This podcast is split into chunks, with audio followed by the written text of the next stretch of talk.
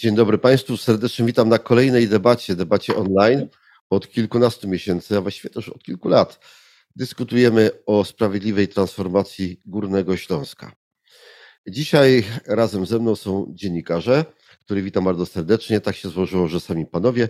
Jest pan Rafał Zasuń, Wysokie Napięcie, kłaniam się nisko. Dzień dobry. Dzień dobry, jest pan Robert Tomaszewski, Polityka Insight, kłaniam się. Dzień dobry. Jest pan Michał Tabaka, Spiders Web, kłaniam się. I pan Arkadiusz Biernat, Gazeta Wyborcza. Y, kłaniam się. Czy to, co dzieje się za naszą wschodnią granicą, czy konflikt w Ukrainie przyspieszy, czy spowolni transformację energetyczną? Ciekaw jestem Waszej opinii na ten temat. Proponuję, żeby Pan Rafał zaczął jako pierwszy. Hmm.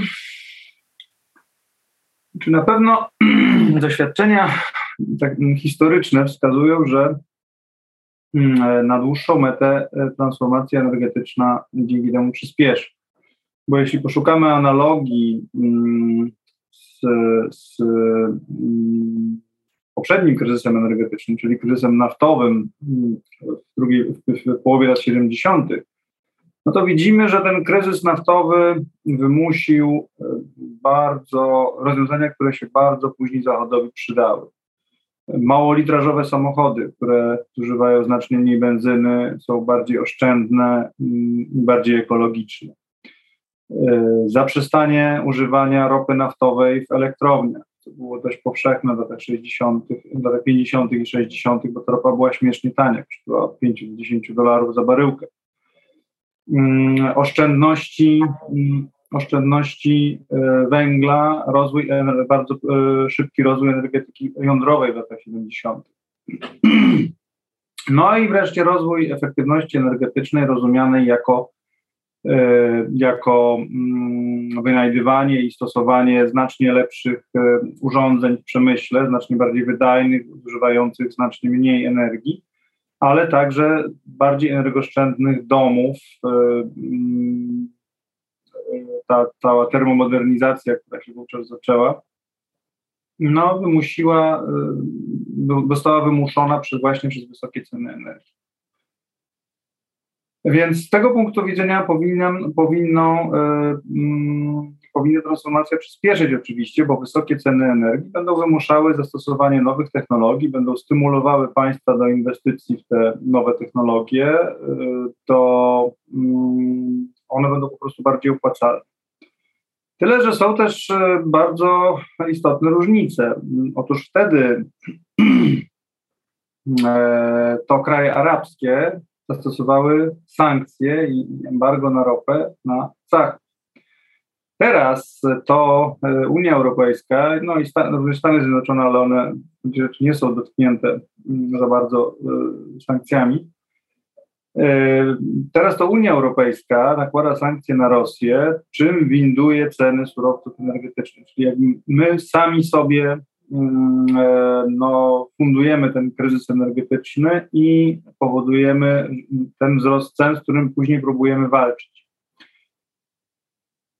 No i e, efekty są takie, że mm, my jako Unia Europejska siedzimy okrakiem na obu stronach barykady. Tak? Fundujemy sobie wzrost cen, a jednocześnie bohatersko z tym wzrostem cen walczymy, zasypując y, dziury powstałe w portfelach e, konsumentów, bo mm, konsumentów, przedsiębiorstw, bo państwa boją się efektu politycznego, efektu w postaci mm, e, niechęci elektoratu, który zmaterializuje się przy urnach, boją się protestów społecznych, boją się wreszcie recesji.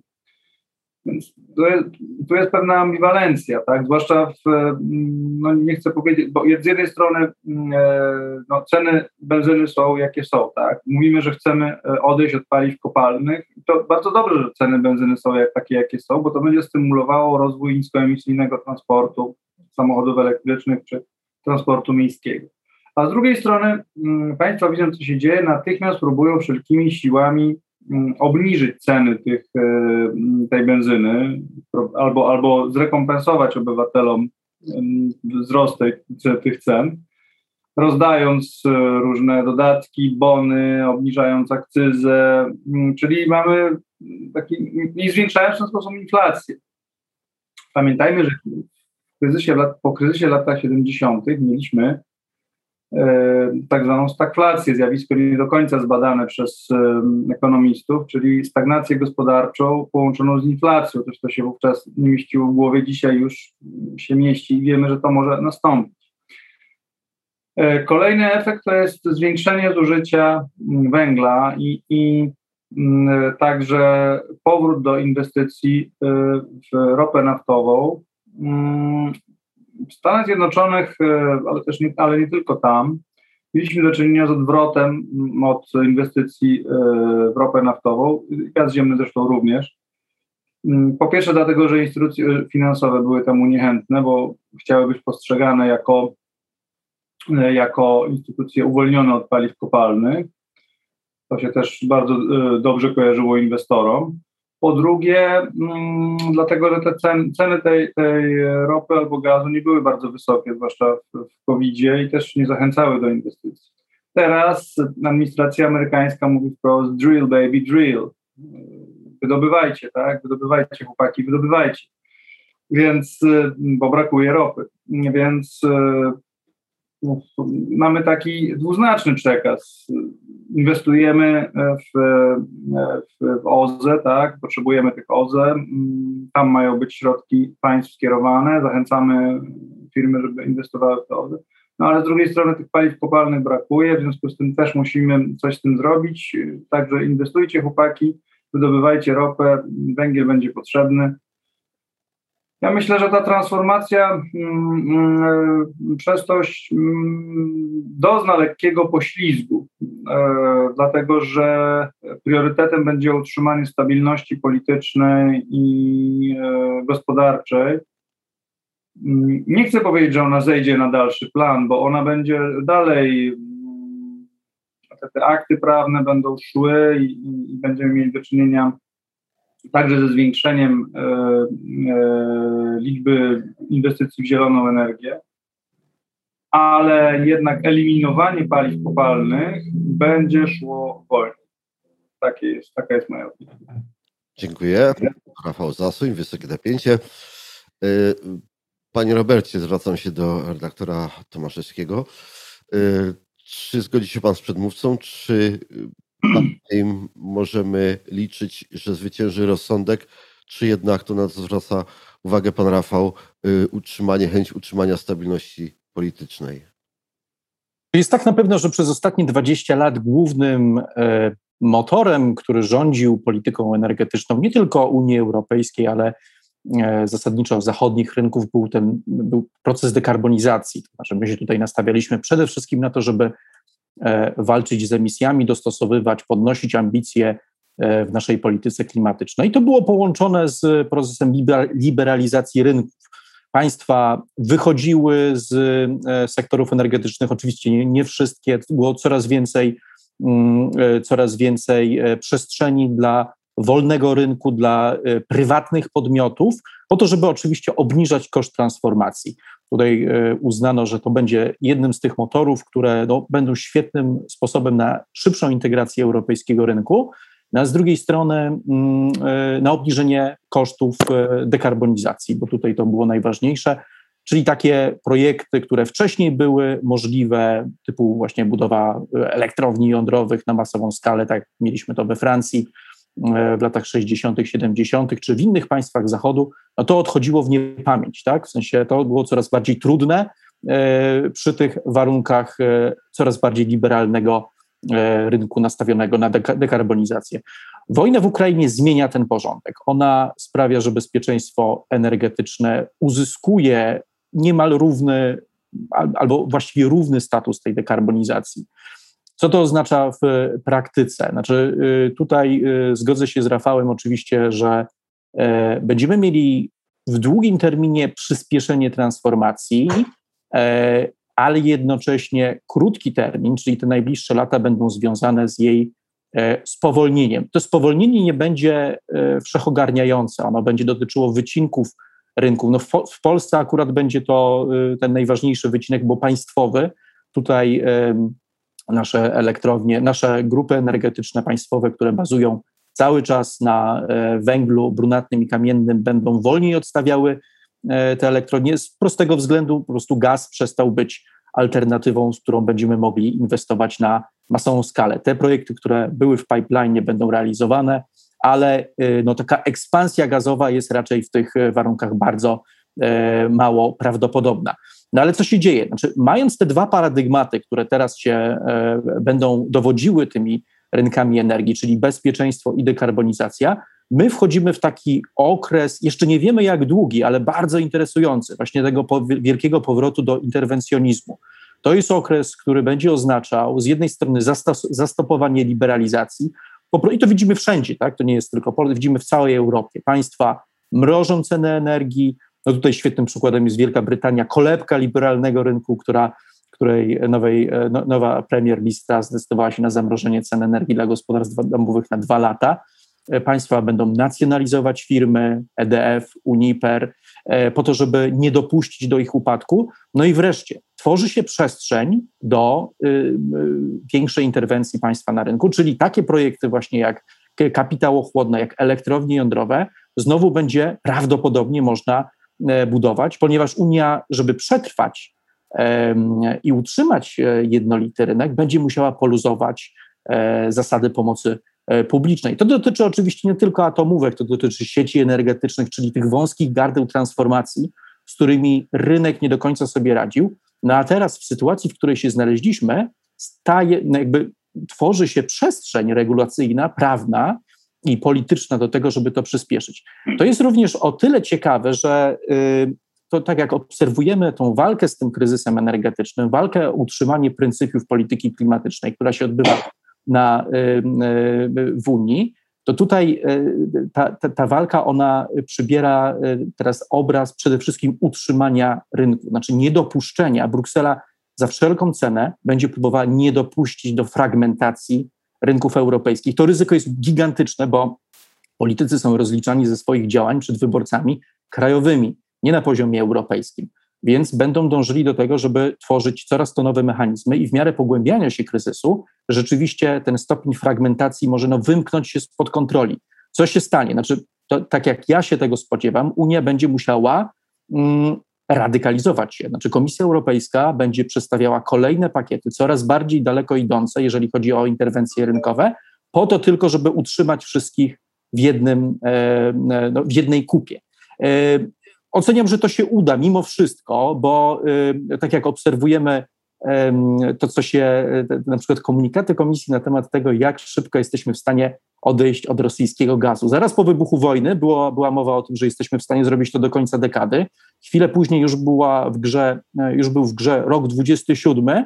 Mm, teraz jesteśmy na etapie, że udział rosyjskiego gazu w imporcie do Unii spadł z 40% w lutym do 9% we wrześniu i zaraz się okaże, że my z tego gazu będziemy w stanie e, bez problemu e, zrezygnować. Oczywiście to, e, to odejście od rosyjskich węglowodorów ono będzie tym głównym driverem przyspieszającym naszą transformację, no bo ono wymusza, te ceny wymuszają z jednej strony no, impuls efektywnościowy, o czym też mówił Rafał, będziemy coraz bardziej oszczędzać e, energię, świadomość społeczna tego, ile zużywamy energii, gwałtownie wzrośnie. Będzie impuls do budowy nowych źródeł. To nie będą elektrownie węglowe, to nie będą też elektrownie gazowe, to będą niskoemisyjne źródła, to będą źródła OZE przede wszystkim, magazyny energii, i prawdopodobnie również w kolejnych latach większa ekspansja atomu. E, natomiast to, co jest e, równie istotne, to jest oczywiście to, co się stanie z paliwami kopalnymi, no bo jeżeli będziemy mieli teraz do czynienia, z, znaczy mamy teraz do czynienia z sytuacją, w której bardzo ich potrzebujemy, po to, żeby zasypać tą dziurę, którą wywołała agresja Rosji na Ukrainę. E, z tym, że my, moim zdaniem, znajdujemy się w takiej trochę e, bańce, w takim, takiej iluzji trochę węglowej, e, że, że ta wojna zmienia ten paradygmat, tak? W sensie, że teraz ten węgiel będzie potrzebny, udowodniliśmy, że my musimy teraz z nim pozostać i my, to my od początku mieliśmy rację, że upieraliśmy się, żeby te elektrownie węglowe chronić, kopalnie i tak dalej. Moim zdaniem to jest kompletna iluzja, w której e, pozostajemy, a mamy do czynienia tak naprawdę z takim łabędzim śpiewem tego sektora, ale nie tylko chodzi o węgiel, w ogóle chodzi o paliwa kopalne, bo to, co ta transformacja nie ogranicza się do elektroenergetyki, ona ogarnia całą, całą gospodarkę. I taki jest, taki jest, tak, taka jest największa siła pakietu Fit, for 55, o który, który lubimy krytykować, ale który zmienia E, zmienił na dobre paradygmat myślenia o transformacji. Transformacja to już nie jest proces, który jest ograniczony do elektroenergetyki. Transformacja, dekarbonizacja obejmuje całą naszą gospodarkę i ani COVID, ani wojna w Ukrainie nie zmieniły tego. Ta, to, to, to postępuje mamy przyspieszającą elektryfikację transportu, mamy dekarbonizujące się ciepłownictwo, również ze względu na to, że musimy odejść od rosyjskiego węgla, ale na przykład pompy ciepła w Polsce sprzedają się najszybciej w Europie, w sensie te skoki są w porównaniu do poprzednich lat najwyższe. Mamy wreszcie przemysł, firmy duże, które szukają sposobów na to, żeby obcinać rachunki i będą inwestować we własne źródła wytwarzania na jeszcze większą skalę. Mamy wreszcie armię prosumentów, milion sto tysięcy ludzi, którzy, e, którzy e, zainstalowali własne e, panele fotowoltaiczne.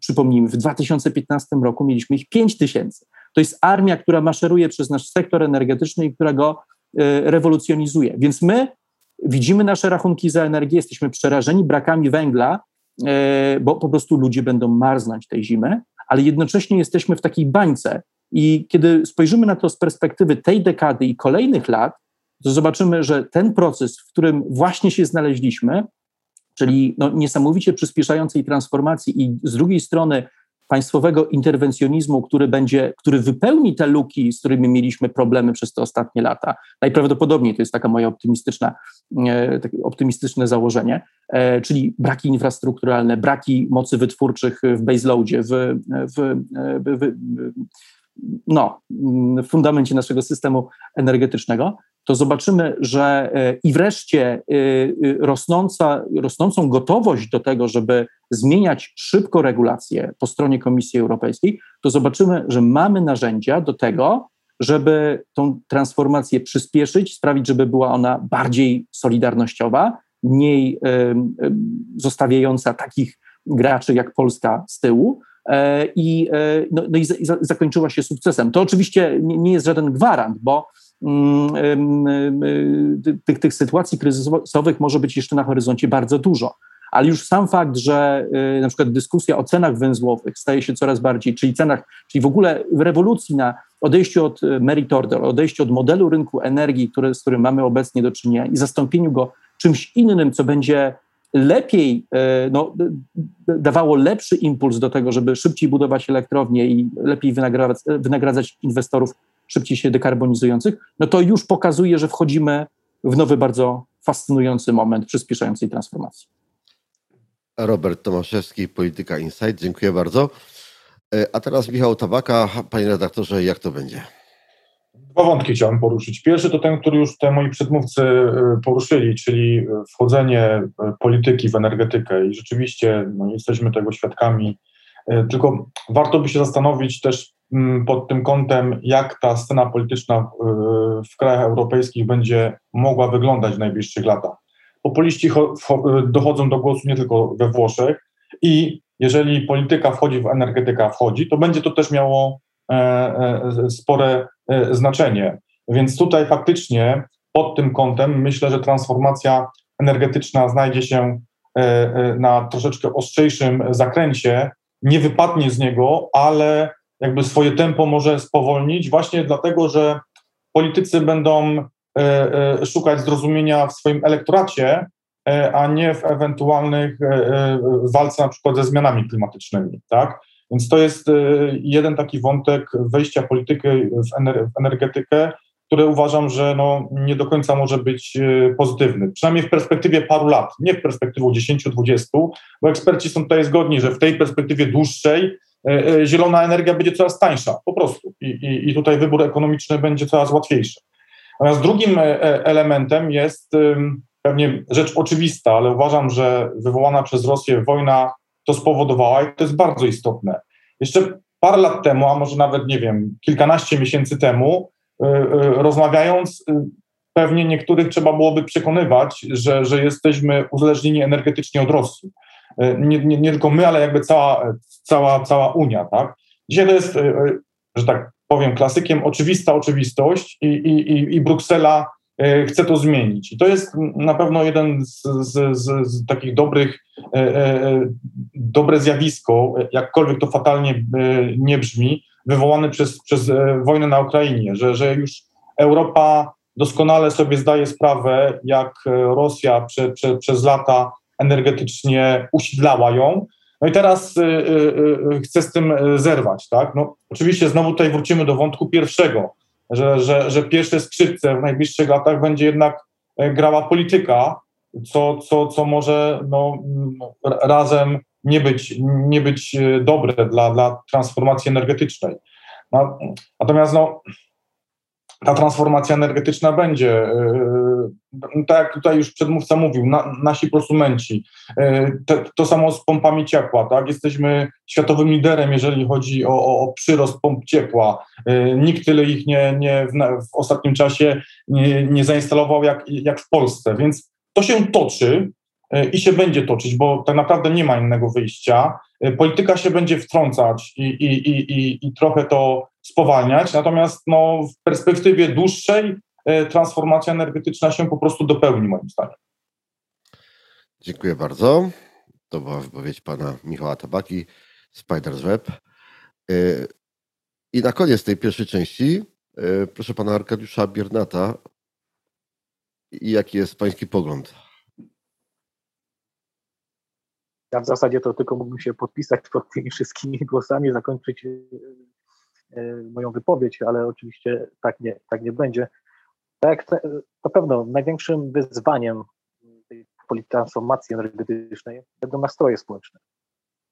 Tym się będą też kierować politycy i to wiemy, to, to co już przedmówcy wskazywali, te kilka, myślę, że kilka góra najbliższych lat będą bardziej burzliwe pod tym względem, e, ale odwrotu nie ma i tutaj nie będzie odwrotu, tutaj też już było o tym łabędzim śpiewu polskiego górnictwa węgla kamiennego tutaj teraz prężymy muskuły, tak, mieliśmy rację, związki zawodowe się cieszą, górnicy poszedł kopalniami z uśmiechami, wymieniają się tymi uwagami gdzieś na forach, w mediach społecznościowych. No ale niestety sytuacja jest taka górnictwa, jaka jest i jest ona kiepska, no mówmy się, my nie jesteśmy nawet w stanie za, jako Polska zapewnić sobie bezpieczeństwa energetycznego tym węglem. Na siłę już teraz ze wszystkich możliwych kierunków próbujemy importować wszystkie, wszystkie ściany y, uruchomione na maksimum, weekendy fedrujemy, to znaczy, że co, inwestycji też większych nie przewidujemy, one są tylko, tylko po to, żeby w jakiś sposób utrzymać tą produkcję, jaką, jaką mamy, żeby chociaż to te, te bezpieczeństwo prądu zapewnić. Więc ja spodziewam się, że w tych najbliższych latach wręcz nawet dojdzie do przyspieszenia i, i zmiany harmonogramu e, wygaszania, likwidacji kopalń. I to nie tak, jakby sobie życzyły czy związki zawodowe, górnicy, że przedłużymy ten okres. Raczej, raczej bym patrzył w tym kierunku, że raczej będziemy skracać, bo niestety nie tylko chodzi o, o same złoża węgla i wydobycie inwestycji, żeby mieć ten węgiel, skąd wybierać w miarę e, po atrakcyjnej, jakby to powiedzieć, cenie, ale też chodzi o samo uzależnienie naszej energetyki od tego węgla. To jest przecież 70%, a te bloki przecież nie powstały 10 lat temu. To są jednak inwestycje no, za czasów słusznie minionych, już dosyć przestarzałe, one po prostu też będą, te, też będą wadliwe i już o tym przecież też się dyskutuje od kilku lat. Jesteśmy czas zagrożeni, przynajmniej jeśli nie blackoutem, to jakimiś no, mniejszymi niedoborami. Yy, musimy się ratować importem w niektórych gorących okresach, w cudzysłowie. Dlatego myślę, że na pewno będziemy tutaj też kraj, będziemy musieli przyspieszać i te OZE i, i, i też energetyka jądrowa. No, to to jest tak, jak teraz sytuacja, wojna, na Ukra wojna w Ukrainie i Władimir Putin, ten główny motywator wielu zmian w światowej polityce i pod względem bezpieczeństwa jak, jako takiego szerokiego militarnego, ale tego energetycznego, jest takim największym motorem napędowym, no bo też spójrzmy na Polskę, no, jeśli chodzi o chociażby w ostatnie decyzje z ostatnich miesięcy, E, jak szybko próbujemy gdzieś tam nadrobić zaległości pod, pod względem bezpieczeństwa militarnego i to samo próbujemy przyspieszać też w energii, energii jądrowej, no bo wiemy, wiemy jakie, jakie no, opóźnienia mamy w tych inwestycjach, no i myślę, że w ciągu najbliższych tygodni gdzieś tam już poznamy jakąś no, taką realną ścieżkę e, budowy tych reaktorów i ich uruchomienia, a one będą w kolei zwalniać te moce produkcyjne węglowe. No i te OZE, te OZE cały czas nam tutaj wskazuje tą ścieżkę, wiemy ile jest, jak, jakie jest krytyka, czy tam no może nie krytyka, to raczej brak świadomości jeszcze w części społeczeństwa, zwłaszcza tutaj u nas na Górnym Śląsku, e, chociaż rozmawiając z, z górnikami z branży, ale też wiemy, widzimy po niektórych y, dniach y, w czerwcu, nawet chyba we wrześniu zbliżaliśmy się do około 50%, kiedy ta energia wytwarzana z OZE stanowiła o sile tej naszej polityki, tej energetycznej, tej produkcji prądu. Będziemy w tym kierunku szli i ta świadomość jest coraz, coraz, coraz większa wśród zwykłych mieszkańców. Trochę nam jeszcze brakuje, jakby to powiedzieć, jakby dopięcia, takiej kropki nad i, żeby, żebyśmy wszyscy jednak przy wyznaczeniu tym kierunku jako, jako społeczeństwo z różnych grup zawodowych, z różnych, różnych środowisk i politycznych, żebyśmy jednak podążali w tym kierunku, ale to jest myślę kwestia czasu i będziemy do tego dążyć. Jeszcze tylko wrócę, jeszcze wracając do, do, do, do polityki energetycznej, samych górników na przykład. Ciekawy w tym tygodniu e, raport Instytutu Spraw Publicznych został um, opublikowany. W skrócie e, dotyczył co po węglu. Tam ciekawe, ciekawe wnioski wypadają. Górnicy sami, większość, 60 bodaj procent uważa, że jesteśmy nadmiernie uzależnieni od tego węgla. E, tyle samo wręcz uważa, że, że, że należy chronić klimat. Także jest ta przestrzeń właśnie tutaj też na Śląsku, żeby poprawiać tą świadomość, żeby, żeby, żeby tej takiej ogólnonarodowej zgodzie odchodzić do tego węgla, od tego węgla na rzecz właśnie odnawialnych źródeł energii. Dziękuję. Arkadiusz Biernat, Gazeta Wyborcza. Wypowiedź pana redaktora wprowadza nas w drugą część naszej debaty. Y, panowie, chciałem, żebyśmy się teraz skupili na tym, co jest najbliższe, czyli, czyli na sprawach krajowych. I chcę połączyć takie dwa pytania. Y, prosiłbym was, żebyście się do tego odnieśli. Czy waszym zdaniem po pierwsze węgla starczy, czy zabraknie? A po drugie, czy działania y, obecnie nam miłościwie panujących pomagają czy przeszkadzają w przezwyciężeniu kryzysu energetycznego. Bardzo proszę redaktor Rafał Zasuń.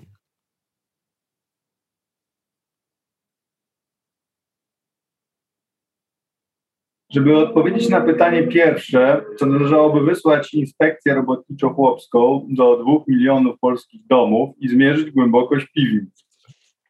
No niestety nie jest to możliwe. E, więc mm, mm, my tak naprawdę nie wiemy, czy węgla zabraknie, czy nie zabraknie, bo nie wiemy, ile ludzie kupili, ile ludziom zostało węgla po poprzedniej zimie, która nie była zbyt ostra, i ile ludzie kupili węgla do momentu wprowadzenia embarga i później, kiedy jeszcze ten węgiel przez chwilę był, tak, czyli mniej więcej do maja. Potem zaczęło go brakować. Mm, jeżeli e, ta głębokość piwnic jest niewielka i, ludzie, i ludziom, i gospodarstwo domowe rzeczywiście mm, no, mm, tego węgla nie mają, to ten import, który idzie do tej pory, czyli te 700 tysięcy ton miesięcznie, no może być trochę więcej. E, powiedzmy, że dojdziemy do miliona ton, to będzie za mało. I tego węgla będzie brakować ale jeżeli okaże się, że ta głębokość piwnic no, jest wyższa niż, niż zakładamy i ludziom zostało tego węgla więcej, zdążyli kupić w, w, do maja, no to wtedy jakoś tę zimę przetrwamy przy założeniu, że też, że ludzie trochę tego węgla będą oszczędzać. Oczywiście część z nich może palić śmieciami bądź tak zwanym paliwem alternatywnym, czyli na przykład butelkami mm, PET wypełnionymi trocinami. Mówił mi kolega z fabryki mebli, że wzrósł popyt na trociny. Specjalne firmy trudnią się z, e, jakby skupywaniem tych trocin z fabryki. Więc e, na to pytanie, na, na pytanie pierwsze odpowiedzieć się mm, precyzyjnie nie moim zdaniem. E, druga rzecz, a jeszcze jedna rzecz, my ten import węgla utrzymujemy na mm, no, dość wysokim poziomie, ale pamiętajmy, że to jest węgiel, mm, to są głównie miały energetyczne, które trzeba przesiać i z tego wysiać e, ekogroszek głównie. E, I e, ten węgiel kolumbijski jeszcze, no, do tego, jeszcze do tego się nadaje. No, tego, tego, tego tak zwanego wypadu jest mniej niż przy węglu rosyjskim, bo węgiel na stalkę po prostu bardziej się kruszy. No ale trochę tego będzie. Przy węglu indonezyjskim, australijskim, e, amerykańskim, no to, to będą znikome ilości amerykańskiej w ogóle nie nadaje się do palenia indonezyjskich w, tych piecach domowych. E, więc na pierwsze pytanie precyzyjnie odpowiedzi udzielić się nie da. Na drugie pytanie, to ja mam uczucia, ambiwalentne, bo polski rząd rozpaczliwie próbuje coś zrobić, tak, żeby powstrzymać gniew elektoratu. I działa, działa zupełnie na oślep, na zasadzie ja rzucam, e, znaczy na zasadzie takiego rzucania myśli i natychmiastowego jej realizowania bezrefleksyjnego, a potem wycofywania się z tego, tak jak było z, tym, z tymi dopłatami do węgla, które na początku miały być do ceny, potem się okazało, że efekt jest odwrotny od zamierzonego, więc dano, e, rozdano każdemu gospodarstwu domowemu opalającemu się węglem po 3000 zł, bez sprawdzenia, czy to gospodarstwo rzeczywiście ma węgiel, czy go nie ma. I na przykład ci, którzy kupili węgiel w, marcu, dostali 3000 za tak zwane bezdurno i mogli sobie kupić za to telefon komórkowy albo telewizor, panie węgiel. A ci, którzy rzeczywiście tego węgla nie mieli i nie mają jak możliwości go kupić, to najwyżej mogą tymi trzema tysiącami złotych sobie napalić w piecu. Więc no, to, tak samo z tym z pomysłem zamrożenia cen, e, zamrożenia cen prądu dla gospodarstw domowych do wysokości 2 MWh rocznie. Sam pomysł nie jest zły i to robi, e, to robi dużo krajów europejskich zamraża ceny na określonym pułapie, tylko yy, po pierwsze ten, ten pułap jest ustawiony za wysoko, dlatego że 2, 2 MWh rocznie to obejmie yy, no, ponad połowę gospodarstw, grubo ponad połowę gospodarstw domowych, przy czym także te gospodarstwa, które tego wsparcia nie potrzebują, bo na przykład, nie wiem, warszawski singiel czy warszawskie bezdzietne małżeństwo bogate, stołujące się na mieście, zużywa 1 MWh albo trochę ponad 1 MWh rocznie i będzie miało ten prąd no, w cenie promocyjnej, tak? E, nie będzie miało żadnej motywacji do oszczędzania. Z kolei gospodarstwo domowe z dziećmi, dwójką dzieci, a dzieci, tu kolega Robert pewnie może coś powiedzieć, również, jeżeli śledzi swoje zużycie. Dzieci, no mi podniosły zużycie um, o jakąś um, małe dziecko, jakieś pół megawattogodziny, a nastolatek to nawet pewnie o więcej, bo ciągle siedzi przed komputerem. Więc no to dzieci podnoszą zużycie, nie ma się, nie ma się, nie ma się co tutaj oszukiwać i e, w związku z tym ten, ten, te, te, ta pomoc państwa, ta promocja powinna być uzależniona właśnie od liczby osób w gospodarstwie domowym, a nie tylko od samego zużycia. I to na pewno powinno zostać zmodyfikowane. E, po drugie, mm, samo zamrożenie nie bardzo ma sens. No, jakaś podwyżka powinna być, dlatego że E, no, zamrażamy ceny, fajnie, ale musimy jakoś to firmom energetycznym zrekompensować, tak? bo one kupują ten prąd na giełdzie, na wolnym rynku i po prostu zbankrutują, jeśli e, będą sprzedawać poniżej kosztów. No więc e, trzeba to jakoś sfinansować. I oczywiście rząd mówi, że my to spokojnie sfinansujemy, 30 miliardów złotych, lekką rączką, od tak, tylko będzie nam rosła inflacja, tak? I znowu będziemy musieli podnosić stopy procentowe albo poczekać z ich obniżką i znowu będziemy gospodarkę dusić, to przyspieszać recesji. Odpowiedź Komisji Europejskiej jest y, taka propozycja jest taka, żeby nie zwiększać ilości pieniądza w obiegu, tak? Żeby z jednej strony opodatkować wytwórców, tych, którzy mają duże zyski, czyli głównie zielonych, mm, zielon, zielonych, e, atomowych i E, elektrownię na węgiel brunatny i tę masę, tę ilość pieniądza ściągniętą od nich skierować na wsparcie czy to dla gospodarstw domowych, e, czy przedsiębiorstw, czy, czy samorządów. No, nasz rząd próbuje mieć ciastko i zjeść ciastko. Tu nie chce opodatkować y, firm, bo to są firmy głównie państwowe i tam już liczą zyski, premie i tak dalej, i tak dalej, więc się niepotrzebnie zirytują, jak się ich opodatkuje. No ale z drugiej strony chciałby pomóc gospodarstwom domowym i, i przedsiębiorstwom, więc no, czaruje budżetowo i, i, i będzie te pieniądze, mówiąc kolokwialnie, drukować, czyli prawdopodobnie doczekamy się, tak jak w covid kolejnego skupowania obligacji e, Skarbu Państwa przez Narodowy Bank Polski, co jest de facto de facto e, no, e, dolewaniem benzyny do ognia inflacyjnego. Więc ta polityka jest bardzo niespójna, bardzo, na razie zresztą mamy do czynienia nie z, nie z, nie z jakimś działaniem ustawodawczymi, tylko głównie z zapowiedziami. To, co się na razie wydarzyło, to jest próba e, powstrzymania mm, cen na rynku e, hurtowym poprzez zmiany na tak zwanym rynku bilansującym. To jest dość skomplikowana materia żeby nie przedłużać, to mm, ja tylko powiem, że jest to, e, że będzie to moim zdaniem prowadzić do dalszej degradacji elektrowni węglowych, e, które już teraz mają coraz większą awaryjność i przez to będzie coraz trudniej utrzymać ten system energetyczny w kupie. To ma być, no oczywiście to, to działanie ma być tylko krótkoterminowo, ale jaki będzie efekt, tego nikt nie wie. No i nie wiem, porównując te nasze działania z polityką, mm, czy to niemiecką, czy austriacką, czy nawet włoską, to mam wrażenie niestety, że y, nasze działania są dużo bardziej chaotyczne, niespójne, mm, koncepcja się zmienia. Nie ma jednego kierownika mm, wycieczki, który by za to wszystko odpowiadał i planował, tylko mamy kilka ośrodków decyzyjnych i każdy każdy ma własną koncepcję, a często te koncepcje zmienia, więc no, działamy, mm, działamy wbrew teorii zarządzania i myślę, że profesor Kotarbiński, autor traktatu o dobrej robocie, byłby z, z takiego sposobu pracy bardzo niezadowolony. Dziękuję bardzo. Dzisiaj, jak wychodziłem z domu, to spotkałem jednego z najdowcipniejszych moich sąsiadów. On wychodził ze swoją kilkunastoletnią córką i spytał mnie, czy nie chcę kupić jego dziecka. Ja odruchowo i zdecydowanie powiedziałem nie. Potem miałem wyrzuty sumienia, ale e, wypowiedź Rafała Zasunia mnie uspokoiła. E, to nie było całkiem na serio, a teraz całkiem na serio, e, nie tylko o dzieciach, Robert Tomaszewski.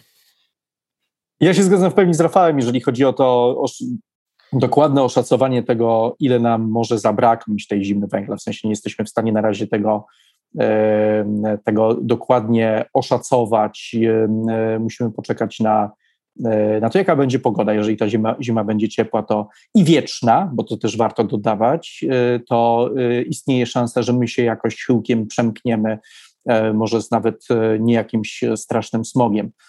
Po prostu wiatr będzie rozwiewał smog i jednocześnie napędzał turbiny wiatrowe, generując więcej elektrownie, będą wówczas mogły spalić mniej węgla. No ale to, co jest tutaj istotne też, to fakt, że rząd bardzo mocno skupia się na sektorze komunalno-bytowym, czemu jakby trudno jakby nie zrozumieć tej logiki. Mamy w przyszłym roku wybory parlamentarne, obrazki mediowe pokazujące no, zmarznięte osoby starsze w domach, no, na pewno nie będą się dobrze E, politycznie sprzedawały, więc tutaj jest nacisk na to, żeby tego, tych sortów grubych węgla było jak najwięcej, co z jednej strony prowadzi do tego, że mamy no, priorytetyzację tych sortów e, w portach, to jest oczywiście, i tutaj eksperci bardzo jasno to podkreślali od samego początku, że po prostu przesiewany węgiel z statków będzie dawał mniej sortów grubych niż e, węgiel dostarczany koleją. E, i tu jakby ta sytuacja się po prostu dzieje. Z drugiej strony mamy nasze kopalnie, które oczywiście walczą o to, żeby zwiększyć tą produkcję węgla, co się oczywiście nie uda. Tutaj spektakularną porażkę podniosła, poniosła Bogdanka, która przy okazji może wpłynąć na pracę elektrowni należących do Enei, ale chodzi tutaj przede wszystkim o to, że też jest ta priorytetyzacja sortów grubych, Miałów jest e, przez to dla e, elektroenergetyki mniej niż w poprzednich latach. E, jednocześnie, no i w związku z tym elektrownie muszą więcej oszczędzać. Obniżamy nasze możliwości eksportowe, co oczywiście też przekłada się na utracone zyski po stronie E, wytwórców. No i wielkie pytanie jest następujące, tak? To znaczy, e, możemy szacować, że luka na rynku węgla komunalno-bytowego no to będzie kilka milionów ton. E, I w zależności od tego, jak zima będzie głęboka i jak głębokie będą piwnice Polaków, to plus minus to może się tam troszeczkę zmienić. Natomiast gdy założymy sobie czarny scenariusz bardzo mroźnej zimy, bezwiecznej, z dużym poborem mocy ze strony E, rosnącej grupy odbiorców e, ogrzewających się energią elektryczną, korzystających z pomp ciepła, e, przy niskich stanach zapasów węgla, one są na no, kilkunastoletnich minimach, jeżeli chodzi o zarówno zwałowiska przy kopalniach, jak i przy elektrowniach, no to robi się bardzo napięta sytuacja y, w systemie elektroenergetycznym. Jeżeli dodamy do tego czarnego scenariusza no jakieś niespodziewane sytuacje y, w Europie, typu wyschnięte elektrownie wodne w Norwegii, problemy z atomówkami w Szwecji, Francji i jednocześnie jakiś opór, żeby wrócić z rezerwy strategicznej dwie elektrownie niemieckie atomowe, no to możemy doświadczyć naprawdę bardzo nieprzyjemnej zimy. No i tutaj, tutaj te, te plany, które przedstawiła Komisja Europejska jakiś czas temu, żeby oszczędzać energię w godzinach szczytu, e, obniżać to, to zużycie o ten benchmark 5% w 10% godzin w miesiącu, tak oprotestowane przez e, e, nasz rząd, który tutaj się nie kłania oszczędnością i nie będzie Polaków do niczego zmuszał, mogą okazać się no, tak naprawdę naszym jedynym remedium, które pozwoli nam przejść przez tę zimę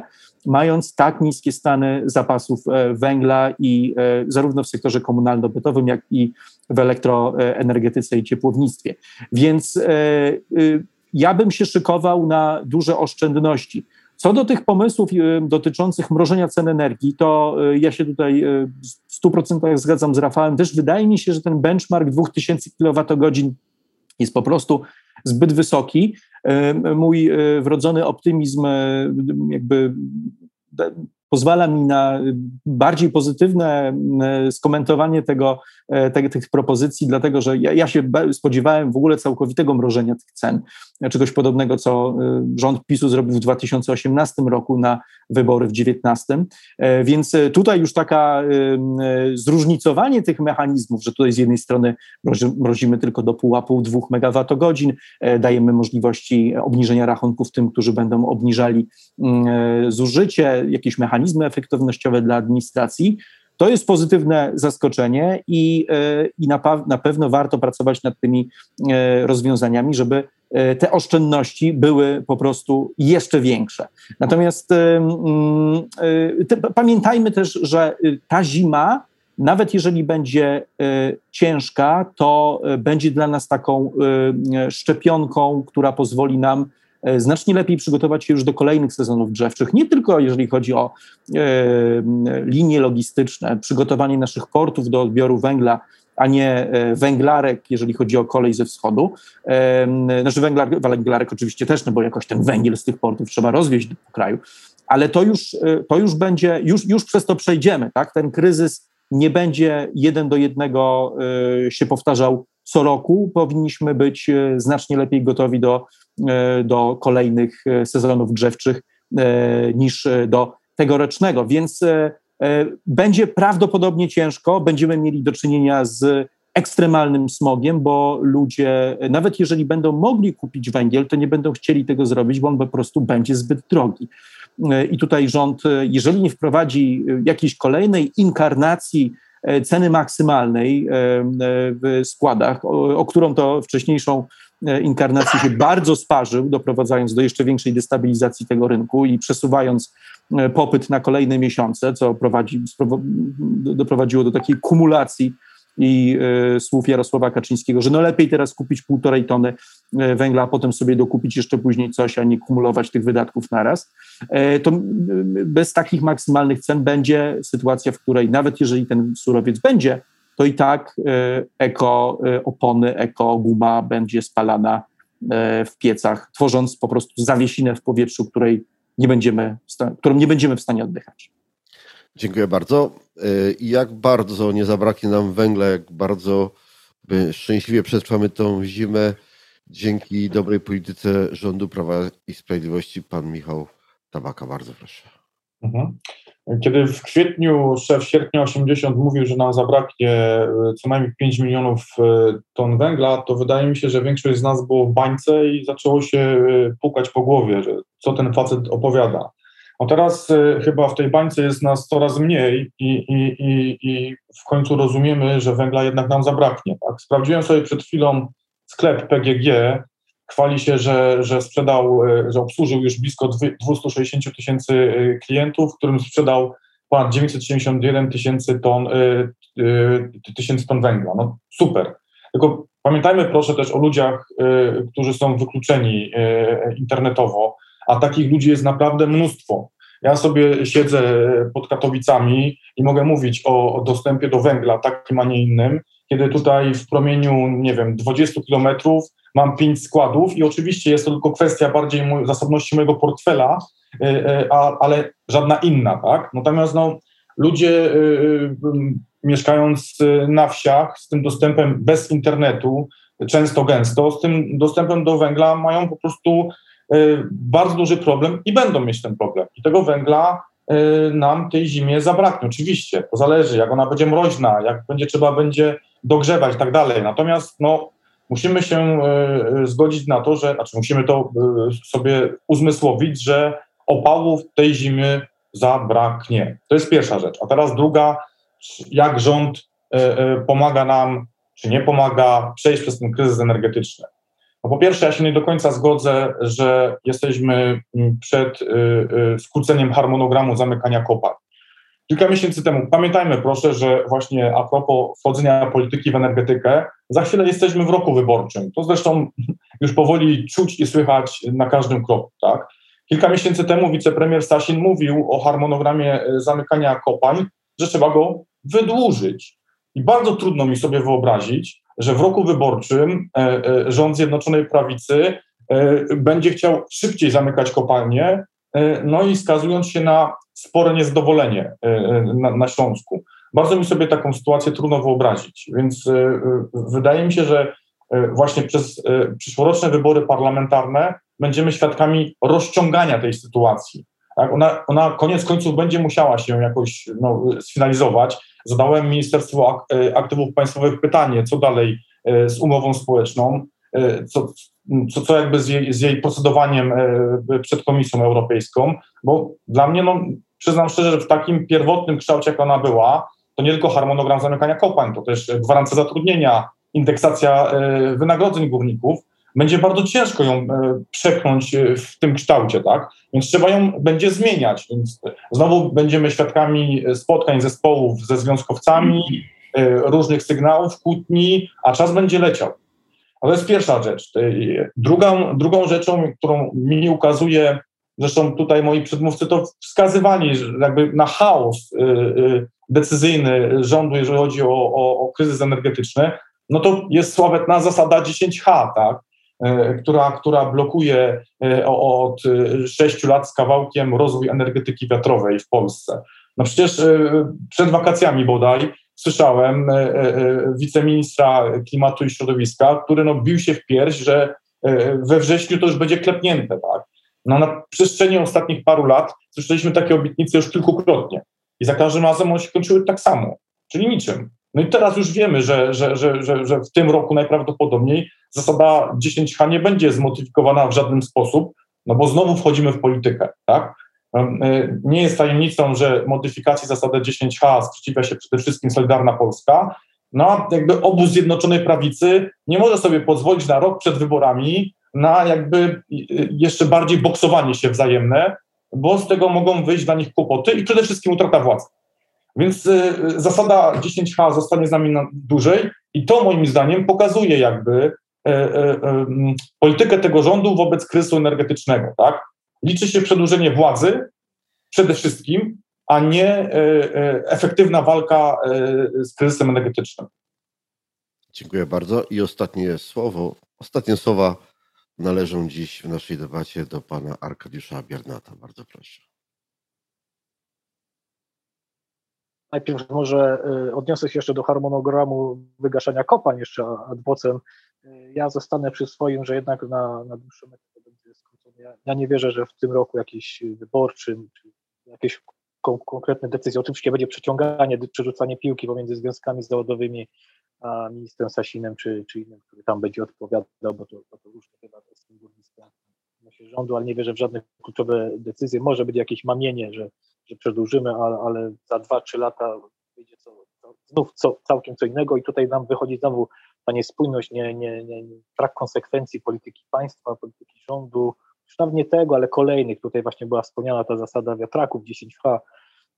Też chciałem właśnie tak sobie w tej dyskusji, tak myślałem właśnie o tym, że w czerwcu miała być już, była już procedowana, już we wrześniu miała być klepnięta, a tymczasem w tym tygodniu wydaje że e, to co, to, co już przedmówca nawiązywał, tarcia wewnątrz, wewnątrz obozowe, wskazują, że, że tego nie, zrobią, nie zrobimy w najbliższym czasie, co, co,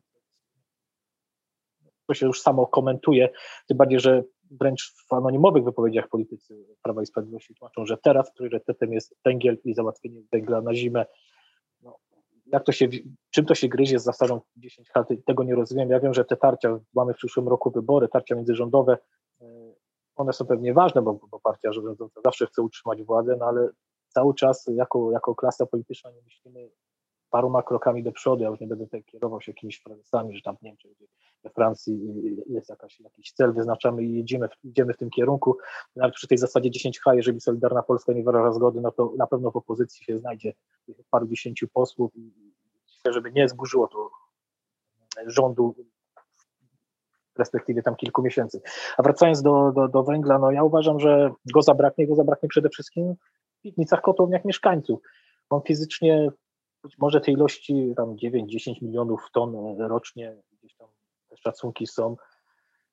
Może, może ten popyt spadnie też ze względu na, wiadomo, na uwarunkowania, czyli tam pogodę, ale też ze względu na cenę chociażby, chociażby na obniżenie temperatury w mieszkaniach, powodem też ceny, ale być może świadomości.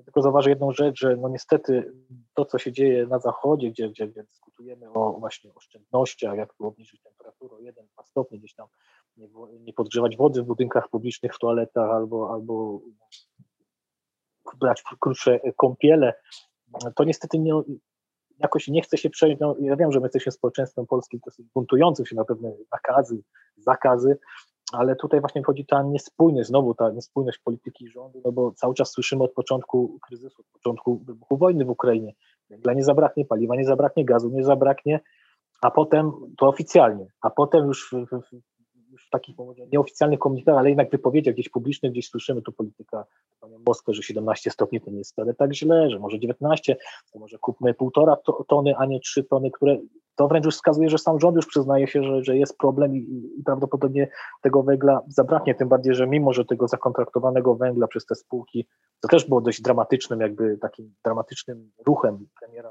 z lipca o, o poleceniu spółkom Skarbu Państwa tych czterech chyba bodajże miliona ton węgla e, sprowadzić w trybie, jakby to powiedzieć, ekspresowym, to pokazało, jak jesteśmy po prostu no, no w tyle za, za, za, za tymi potrzebami. No i teraz co, mamy 80 bodajże procent y, tego węgla zakontraktowanego, przypłynie w tym terminie, będzie to, to się będzie oczywiście rozkładać, trzeba jeszcze rozwieść, przesiać, przesiać, rozładować, przesiać, rozwieść składami po, po, po, po składach, y, pociągami po składach y, węglowych i, do, i ostatecznie do klienta, no ale ta cena po prostu będzie zaporowa, no przecież już teraz oficjalnie przyznaje się ministerstwo, że przynajmniej 2000 netto taką tonę węgla sprzedaje dla, dla, dla składu, no to doliczmy do tego jeszcze właśnie ten, ten, ten transport, ten, obsługę tego składu węglowego, to wszystko i przede wszystkim też daniny. Mamy z tego 3-3,5 tysiące. No nie wierzę, że y, mieszkańcy, którzy do tej pory spalali 5 ton, zakupią po tej cenie 5 ton, a nie wiem, czy oni zakupią chociażby nawet 3 tony, więc to, to też wpłynie na, na, na, na zużycie tego węgla, a dwa na, na samą temperaturę tych mieszkań. Dlatego ważne było to, żeby od początku tego kryzysu, może no oczywiście nie, nie wpadać w panikę, nie wpędzać mieszkańców, obywateli w panikę, że tego węgla zabraknie, ale jednak jakoś delikatnie dawać zrozumienia już od kwietnia, marca, musimy się przygotować na trudne czasy, trudną zimę, zastanawiamy się nad oszczędzaniem, tak, obniżaniem nad tymi wszystkimi aspektami, jak chociażby oszczędności energii elektrycznej. Tego zabrakło i niestety może nam tego potem też zabraknąć w końcowym rozrachunku, przy niestety, jeżeli by była taka dramatyczna, mroźna zima, różnych czynnikach jeszcze niesprzyjających, być może jakieś awarie w blokach, e, blokach węglowych, no tego takiego obywatelskiego czynnika by mo może nam potem zabraknąć w ostatecznym rozrachunku, żeby zbilansować nam tutaj te,